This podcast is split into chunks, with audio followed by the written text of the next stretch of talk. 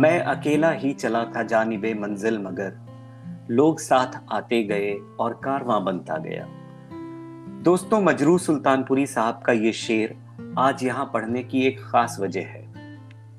कोई भी जबान या भाषा कभी भी बनाई नहीं जाती है। वो एक लगातार बहने वाली धारा की तरह होती है, जो अपने रस्ते में जिससे भी मिलती है, उसको साथ ले लेती है।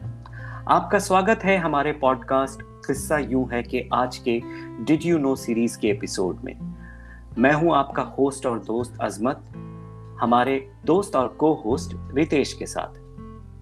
हेलो दोस्तों, हमारा देश भारत हमेशा से पूरी दुनिया के लिए एक जिज्ञासा का केंद्र रहा है।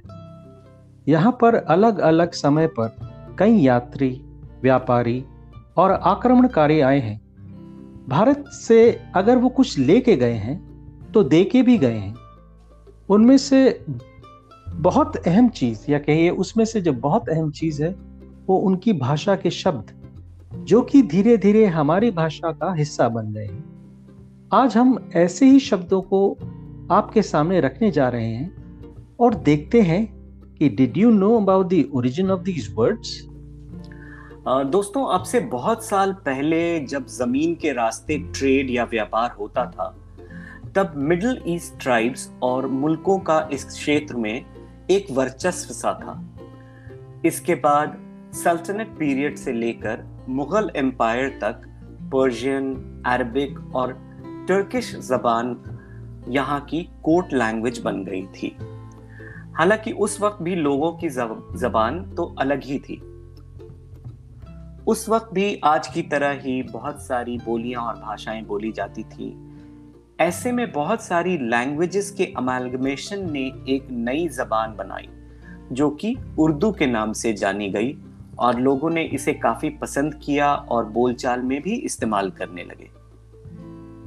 तो दोस्तों डिड यू ऑल नो कि उर्दू खुद तुर्की जबान का शब्द है, जिसका मतलब है कैंप खास करके आमी का कैंप दिल्ली की जामा मस्जिद के पास उर्दू ए मुआला है, जिसका मतलब है शाही लश्कर या छावनी का बाज़ार। तुर्की जबान में ऐसे कई लफ्ज हैं, जो कि हमारी हिंदी भाषा का हिस्सा बन गए हैं। जैसे कैंची, कुली, चाकू, बहादुर, लाश वगैरह। आमी के बारे में बात हो रही है तो मैं बताना चाहूँगा कि गोरखा शब्द जो कि ब्रिटिश आर्मी में एक रेजिमेंट का नाम है, दरअसल नेपाली भाषा का शब्द। उसी तरह से पांडा, जो कि एक काला और सफ़ेद भालू के जैसा दिखने वाला जानवर होता है, वो भी नेपाली भाषा का शब्द है।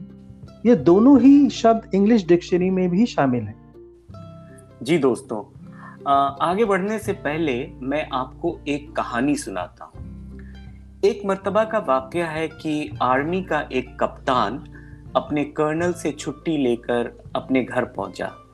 वहाँ पहुंचकर वो देखता है कि घर में कोई नहीं है और दरवाजे पे ताला लगा है। उसे पता था कि घर की चाबी बगल वाले गमले में रखी होती है तो उसने वहाँ से चाबी लेकर ताला खोल लिया। उसने अपना बस्ता रखा और थोड़ी देर के लिए सोफे पे बैठकर आराम करने लगा। फिर सफ़र की थकान दूर करने के लिए उसने तौलिया और साबुन लिया और बाथरूम में रखी बाल्टी के पानी से नहा लिया। सफ़र की वजह से उसे थोड़ी भूख भी लगी थी, इसलिए वो फ्रिज में रखी कोल्ड ड्रिंक की बोतल पी गया और साथ में अनानास भी खा लिया थोड़ी देर बाद जब उसकी आया आई तो उसने उसको गोभी की सब्ज़ी और अचार रोटी के साथ खाने को दिया। इसके बाद आया ने कप्तान की कमीज इस्त्री करके अलमारी में रख दी और पिस्तौल भी संभाल कर रख दी। तो दोस्तों, आपको एक कहानी शायद बहुत अजीब या सिंपल सी लगी हुई मगर इस कहानी को सुनाने का मकसद कुछ और था।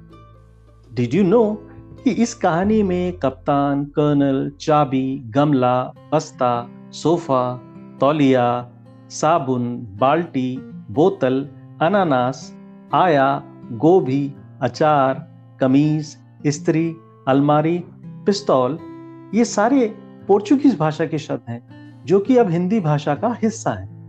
पोर्चुगीज लोग पहले यूरोपियन थे, जो कि पानी के रास्ते भारत पहुँचे थे। वो सबसे आखिरी भी थे जिन्होंने भारत में अपनी कॉलोनी छोड़ी थी। 1961 में गोवा आज़ाद हुआ था और भारत का हिस्सा बन गया था। इनफैक्ट ब्रिटिश को अंग्रेज़ कहने वाले पोर्चुगीज ही थे।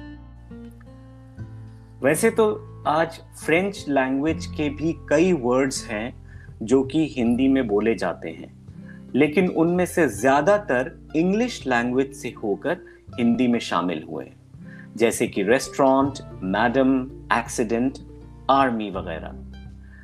कुछ ऐसे लफ्ज जो कि डायरेक्टली फ्रेंच लैंग्वेज से हिंदी में आए हैं, वो है कारतूस और कार्बाइन। कुछ ऐसे भी वर्ड्स हैं जो कि यहाँ से चलकर फिर पूरी दुनिया घूमकर वापस भारत आए हैं। मगर इस दौरान उनका रूप थोड़ा बदल सा गया था। जैसे चांपो से शैम्पू, शर्करा से शुगर, जगन्नाथ से जगन्नाथ वगैरह। वैसे तो पर्शियन अरबिक और इंग्लिश वर्ड्स की एक लंबी लिस्ट है जो कि आज की तारीख में हिंदी भाषा का हिस्सा है। मगर वो किस्सा किसी और एपिसोड में कवर करेंगे। फ़िलहाल बस इतना ही।